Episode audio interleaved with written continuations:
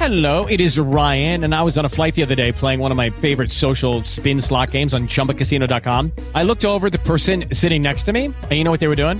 They were also playing Chumba Casino. Coincidence? I think not. Everybody's loving having fun with it. Chumba Casino is home to hundreds of casino style games that you can play for free anytime, anywhere, even at 30,000 feet. So sign up now at chumbacasino.com to claim your free welcome bonus. That's chumbacasino.com and live the Chumba life. No purchase necessary. VGW Group. Void were prohibited by law. See terms and conditions. 18 plus. Radio show on the network. We're back here on our big broadcast. We've got our two guys from Verona with us today in our hour number three of our iHeartRadio program. Get more information on their program. Two guys from Verona.com, also W4CY.com, and W4 Vet Radio each and every Tuesday, 8 p.m. Eastern on W4CY. Also, uh, iHeartRadio as well. We're going to go back to the telephones. We are going to try to get John Matthews back on the line here. We had a long, long break, and uh, we've got John, hopefully, coming back with us here in a few moments. Joining us on Skype. There he Yo. is. Sorry about that, sir. We had a long ass commercial break. that's that's really that, was, that, wasn't, that wasn't a commercial break. That was a vacation. well, I too. Uh, we've got our two guys from Verona with us today. We also are uh, uh, going to go ahead and bring in here uh, Dr. Joseph Castleberry as well. Um, uh, Don, go ahead and finish up your point while while I dial uh, Dr. Castleberry. Go go ahead. You were making a point before we went to break. I wanted to point out that it's taken uh, when- the uh, Republicans gained control of the Senate. I said it would take them about a year, year and a half to find their feet and learn how to govern, particularly in the, in the Senate. And uh, I think we're starting to see the first roots of, uh, fruits of that um, uh, happening now. I think the Senate is starting to get, to use Dan's vernacular, the balls to challenge this president. I think he's going to find the last eight months of his of his uh, presidency a lot more difficult than the first uh, uh, uh, seven and a half years. So let's hope that they really have learned something. Well, Hey, you know, go ahead, go ahead, go ahead, my friend. Go Uh, ahead. Just just a, a piece of breaking news that just came across my desk literally as we're talking. Uh, a federal judge, who's the federal judge um, who's been in charge of Emmett Sullivan of the Hillary email case, Yes. is now now questioning. He believes that State Department officials and top aides of Hillary Clinton should be questioned under oath. Under oath. W- whether they intentionally thwarted the investigation by the court. Hello, this is Joe. Hey, Joseph, how are you, my friend? It's uh, James Lowe. We're live on uh, iHeartRadio. I apologize for just getting to you, my friend, but uh, we've got our uh, two guys from Verona, Donald Mazzella, Dan Perkins with us today, national talk show host John Matthews, and uh, Joseph Castleberry joins us live here on our broadcast. He's the president of Northwest University, author of The New Pilgrims How Immigrants Are Renewing America's Faith and Values. And during his 20 years of missionary service in Latin America, he spent three years at the university professor and pastor in El Salvador, Central America. And um, Dan, uh, finish your breaking news there, and then we'll get to Dr. Castleberry's topics just- here about Latino power. Just that, that the, the, the judge who's been handling the, the State Department Freedom of Information Act is now apparently so fed up with the State Department and Hillary that he's suggesting that all of the principals in the State Department and the Hillary campaign must testify under oath that they didn't purposely subvert the, uh, the, the wishes of the court. Uh, that means they're going to subpoena them, and they're going to have to testify under oath. So, uh, as I said, that literally just came across my wire at at, at 5:20. Uh, I didn't mean to interrupt. Not not an issue, not an issue. That's that's what we do here. We cover breaking news. We cover everything from all angles. Uh, doc, Dr. you're- Castleberry, um, let's start with you, my friend. Latino power is basically uh, it's it's become a three-way race here, basically between Cruz, Rubio, and Trump. Uh, give us your thoughts on this, then we'll let John and our two guys from Verona jump in there and uh, quiz you on some things. Go ahead, my friend. Great. Well, this is an amazing moment in the history of the Republican Party where two of your top three candidates are Cuban Americans. it's a it's a day that we might have seen come, uh, coming because Cuban Americans have been the most likely Latinos in America to be uh, to support the Republican Party. Their experience of communism under Castro uh, has tended to leave them uh, skeptical of big government and skeptical of socialistic ideas, and more uh, more uh, likely to be Republicans. And so um, that day has come, and not surprisingly, the two candidates uh, have some disagreements in, about policy. Um, one of the things that is important to recognize is that identity is complicated, and just because you're a Latino, it doesn't mean you have to think one way or another. So uh, this is the full flowering of uh, Cuban American uh, Republicans in America, and it's a, it's an interesting moment. Now, John, uh, what, what do you make of this? Because you, you cover this, you cover politics every night on the Conservative Syndicate, and uh, you've got callers and people from all over the planet getting a hold of you. Uh, what do you think of uh, Dr. Castleberry's comments and just some of the different things that are going on with the Latino power struggle, basically, in the Republican Party? Well, I, I, I think uh, my first, you know, just offhand, the first thing that really strikes me about this is how the Republican Party uh, just has never learned how to take control of the narrative. The, the left has been controlling this narrative for decades now that uh, everybody that's Republican is, is some kind of white, racist, homophobe, whatever. And, and the, the, issue here, as far as I can see, uh, is that the uh, the Republican Party does not seem to want to anymore articulate the principles and aspects of conservatism.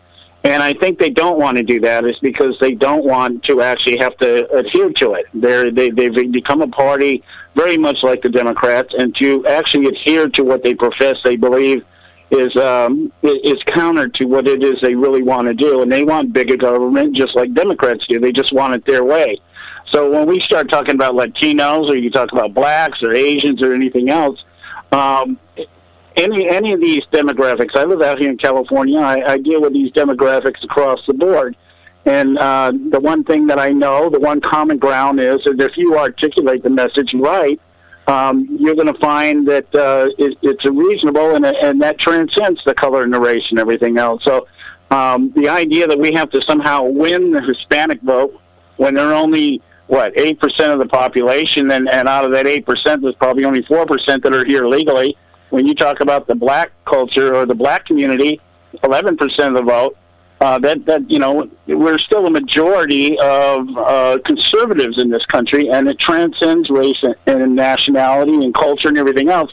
It's just that the media has controlled the narrative that that's not the case. Conservatives are white people that cling to their guns and religion. That's the narrative, and that's what everybody believes.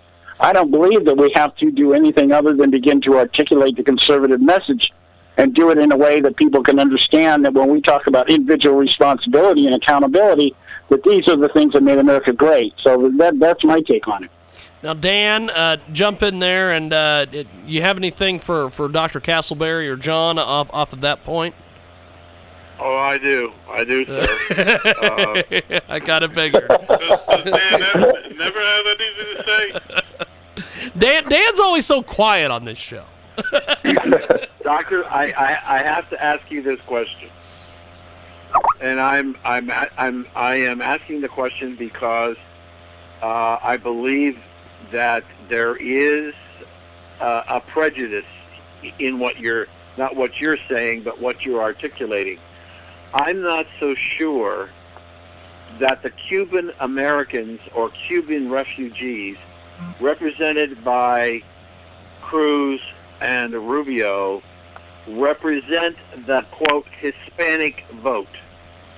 Uh, I'm not sure that, um, and, and, I know that um, that in some situations that I've been involved, uh, there has been uh, a bias that uh, the the Cubans, and I'm, I'm just telling you what I hear, Doctor, they are a different rung of of Hispanics than the Mexicans illegally coming across the border, and so that the Hispanic yeah. vote is primarily made up of the Mexicans and Central Americans who are coming across the border, not the Cuban people.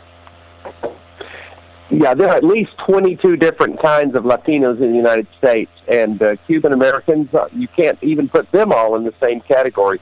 I, I wasn't saying that uh, the, the Cuban Americans represent the Latino vote in America, but they do represent an important sector of the uh, Republican Party, especially when you see how important they are to winning the state of Florida. Winning a, a national presidential election is about electoral college votes. It's not about popular votes. It's about winning the right states to put together that electoral majority, and you can't win it anymore without Florida. And that makes the tiny little percentage of Cuban American voters uh, a very, very important swing vote in American politics. Um, Amer- Republicans should be very happy that we have gained the, the affection of so many Cuban Americans in Florida. And you look how slim the the margin of uh, uh, George W. Bush over Al Gore was in Florida just recently, and how slim the margin is in every election. Uh, that's an important voting block. And uh, John was talking about how we shouldn't be worried about Latinos. They're only uh, eight percent of the vote. That's not true. They're fifteen percent of the national population, at least twice that much, and that is a huge, huge population that you've got to put together in your electoral calculus. Because conservatives are not. I'm a conservative. Don't get wrong. Conservatives are not the majority of the American population. About 40% of Americans are conservatives. About 40% of Americans are liberals. And about 40% of the population is voting purely on style. Don, Well, I, in there. I, I you know, the, the, John, the- go ahead. Yeah, in, in terms of the percentages, you know, I, I, I might have those wrong. Uh, the, the, my point being is that when we talk about this type of thing, when we talk about reaching out to different minority communities and everything else, we, have to keep this in perspective. See, we look at as a conservative, we have a tendency to take things and analyze it, break it down, compart- uh, compartmentalize it, and all these other things, and then we use our reason to come to some kind of conclusion or some kind of theory as to what's going on. Well, when I talk about the narrative, and that's what's really what uh, I talk about a lot, is the narrative. The narrative bunches all Cubans and all Puerto Ricans and all Mexicans into one group. You're a voting bloc. The same with the black community, the same with the Asian community. You're all, it doesn't matter whether you come from the Philippines or Japan or China, and you're an Asian. And so they group you into that demographic, and then they appeal or pander to that demographic in whichever way they feel will bring them the power that they want. So my my take on this thing is that when we get into trying to analyze what each or whether the Cubans think different than Puerto Ricans or people from Mexico, it's irrelevant in terms of the narrative. The narrative is you're going to get grouped, and if you step outside that group, I mean, we see it with people like right now we have Ben Carson. Uh, last election we had Herman Cain. You see people step outside the demographics that they've been pigeonholed into, and they're a whole different brand of hater. So it, it has to do with the narrative much more than it has to do with the actual dynamics of any demographic because in today's political environment, everybody's grouped and everybody's stereotyped and everybody's pigeonholed. And this is why we have the division. This is something that I believe Barack Obama has uh, exemplified and, and, and accelerated and perfected almost to as a campaign strategy. So uh, I, I'm not really always trying to split hairs in terms of terms of actual statistics and everything. I look at the narrative. I look at the big picture. You see how the trends go. The reason we got people like Donald Trump at the top and Bernie Sanders at the top when they shouldn't be there, it's because of this narrative that has taken over the country, and people are just they're either for it or they're just completely against it, and that has just ignited all the emotions. There's no reason uh, behind a lot of what's going on. So yeah, we're we're in a big quagmire here. We're in a big mess. Now, Don, uh, jump in here. Uh, you, you, you've heard you've heard our good friend John Matthews talk. You've heard, uh, of course, our, our good buddy Dan, the other the other guy from Verona. Uh, well, what do you have for Dr. Castleberry? Well, you know, I'm the son of immigrants, so uh, uh, I have a little bit of, and I live in New Jersey, where uh, we have uh, a Latino pro, uh, population. I lived there for 20 years in New Jersey, one of the greatest states in the nation. Oh, thank you. Some people will disagree with you, but the point I wanted to make is that uh, uh, New, Jersey right now is a very, very much of a democratic state, and Latinos uh, voted in the last uh, election this November, uh, 87% for Democrats uh, at the various uh, state and local levels. Um, but the point I, I would like to make is the, uh, Cubans that came over in the uh, uh, and started businesses and became uh, quite successful are not the same as the the immigrants, uh, as you pointed out. And um, uh, I'd like to point out that the that the uh, as they became more prosperous, they've become more Republican.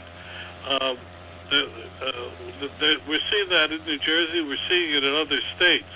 That there's a clear, um, if you study the uh, economics of the, the Latino, uh, and I separate the Cubans from the uh, uh, other basin of Latino gr- uh, groups, as they become more prosperous, they realize that the Democrat, the Republican Party offers greater um, uh, reasons to vote for them than, than the Democratic Party. Uh, I use uh, I've used Dan's uh, analysis. Uh, I think it's 19 out of the top uh, 20 uh, cities in the United States have been controlled by Republicans for for for many years. Yet the, the endemic problems that they've had have not gone away. In fact, have worsened over time.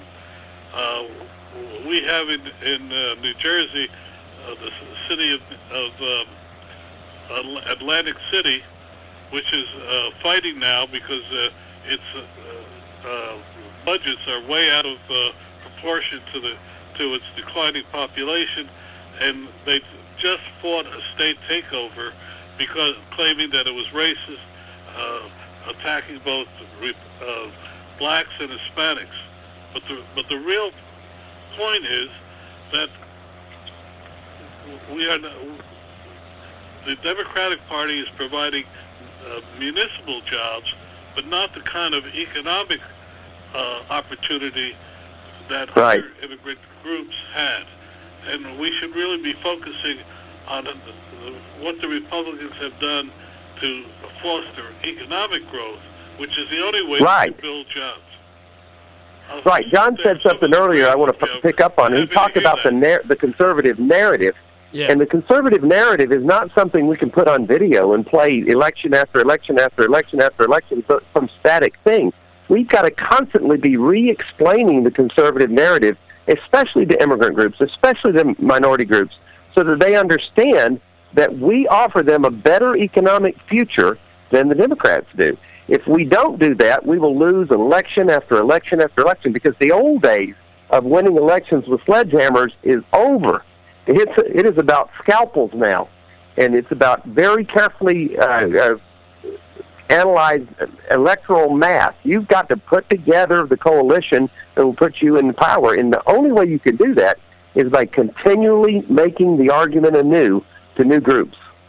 Because the, the population shifting, and white people are fixing to be a minority in America very soon. We've got uh, some amazing guests today. John Matthews from the Conservative Syndicate. We've also got Dr. Joseph Castleberry and our two guys from Verona join us today, Donald Mazzella and Dan Perkins. Um, uh, Dan, uh, what what what is what, what what's some points here that, that you want to get at? You you've been kind of quiet here while you've let everybody uh, while you've let everybody speak their piece. I, I know you're itching and raring to go on something. I'm uh, I'm fascinated by the conversation. It's it's great conversation.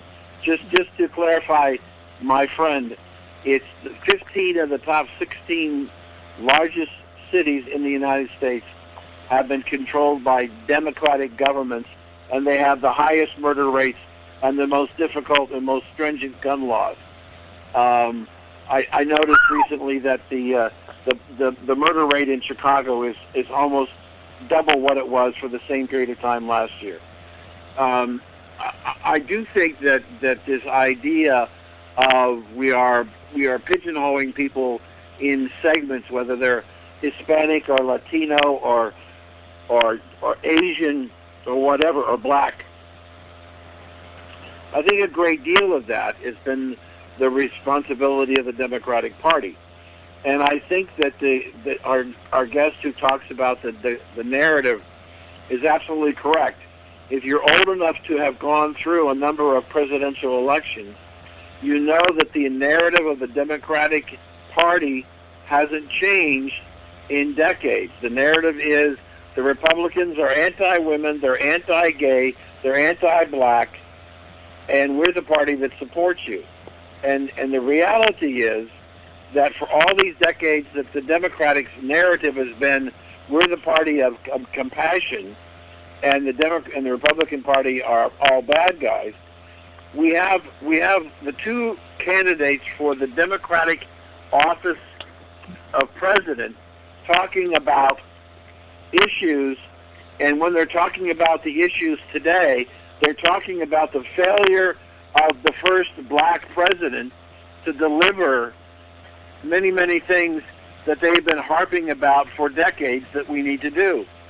Blacks are not better off today than they were when Barack Obama took office. They're actually higher unemployment and lower wages. The middle class is basically gone because of Barack Obama. Uh, and so the, the narrative, they continue to talk about it, but they're getting deeper and deeper. Hillary's talking about giving away college education for free, costing $350 billion over the next 10 years. But she doesn't, she, all she's saying is that the rich people are going to have to pay more. Well, half the country is taking care of the other half. At some point in time, when the, it's, mo- it's more than half are taking from less than half, we're, we're going to be in great economic trouble. We cannot continue to have people in, in mass We are in feeding from the, trouble from the now. trough. Yeah, but we're we're having people feeding from the trough, and we're not doing anything to put anything new in the trough, and we are dangerously close to a debt level that the country is going to collapse. And then uh, I don't know what narrative works because there isn't going to be any narrative to support money, money to support a narrative. Well, you know the wonderful line of uh, uh, we, uh, the cartoon I saw recently, uh, Bernie Sanders standing at a podium What was that? saying to uh, saying on my first day as president, I will order the, the Department of Agriculture to start planting the magical trees that will grow all the money we need to do everything I said I was going to do. Now, now, John, uh, I, I know we've only got you for, for a little bit longer because you've got to go get ready to do your national program. Uh, listening to all this today and, and listening to Dr. Castleberry, what, what what are some of your thoughts on all this? Are you talking to me? Yes, yes. Oh, okay. Well, I, I again the uh, here, let me let me try to put it into a bigger picture perspective here. What we've seen over the last few decades is we have seen the Republican Party. I keep talking about the narrative because I think that's what's guiding everything. The Republican Party has fallen into the trap that the narrative was designed to create, and they've fallen into it. And what what I mean is we, we talk about we talk about this idea of um, growing the economy and everything else. And the Democrats, what they do, they go out and they pick their their, their little uh, demographic blocks and they they figure out some government program that we can give them. So the Republicans, instead of coming back and saying, "Well, wait a minute, this is why conservatism works better than collectivism," what they do is they say, "Well, you know what, we can do it better." We, we, we can appeal Obamacare and we can replace it with something else rather than saying, no, what we want to do is we want to abolish Obamacare. We want to repeal it and turn it back over to the private sector. Uh, you know, maybe uh, since since the government does have authority to deal with interstate commerce, let's lower the borders. Let, let's let competition come in, and let's let the free market drive it. Instead, they're oh, you know what we'll do? Let's up the money and give states grants so that they can uh, start their own programs. You're still using taxpayer dollars. You're still using government programs, and that is not a conservative ideological principle. It is to get the government out of our business, not change the program to run something, you know, in another fashion. The same thing with the IRS. Oh, we need tax reform. No, we need to abolish the IRS. That's what we need to do. And and, and but what do we know? We're going to do this. We're going to do that. You know, so the Republicans have fallen into that narrative because they're afraid of articulating the idea of bringing back individual uh, responsibility and accountability, which provides incentive to go out and do something on your own and not have somebody else do it for you. And so that, that we've lost the narrative, and instead of taking it back and saying, no, this is the narrative, we just we just offer a version, you know, cla- uh, plan B, and there is no plan B. Uh, Conservatism is what? Get the government out of our lives. Let the free market reign. Let the states make their own laws. and let the people who live in those states determine what kind of communities they want to live in. That's that is the essence of conservatism, and that's where we've lost it. Well, uh, Here, here. I think well, I think we'll leave it there. Um, John, thanks for joining us today. Dr. Castleberry, thanks for being on for a uh, interesting uh, power pack conversation. Thanks for bringing uh, bringing this topic to the table today, my friend. Anytime, All right, James. all right, thanks so much. Well, gentlemen, we're gonna we're gonna let them go, and uh, when we come back, we're gonna take a brief time out.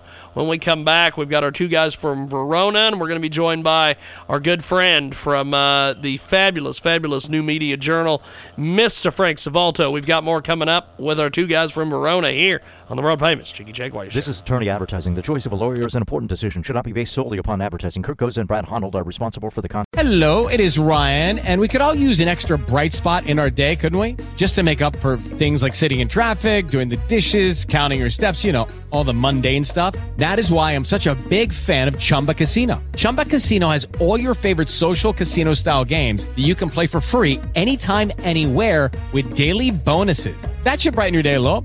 Actually, a lot. So sign up now at chumbacasino.com. That's chumbacasino.com. No purchase necessary. Group. Void were prohibited by law. See terms and conditions. 18 plus.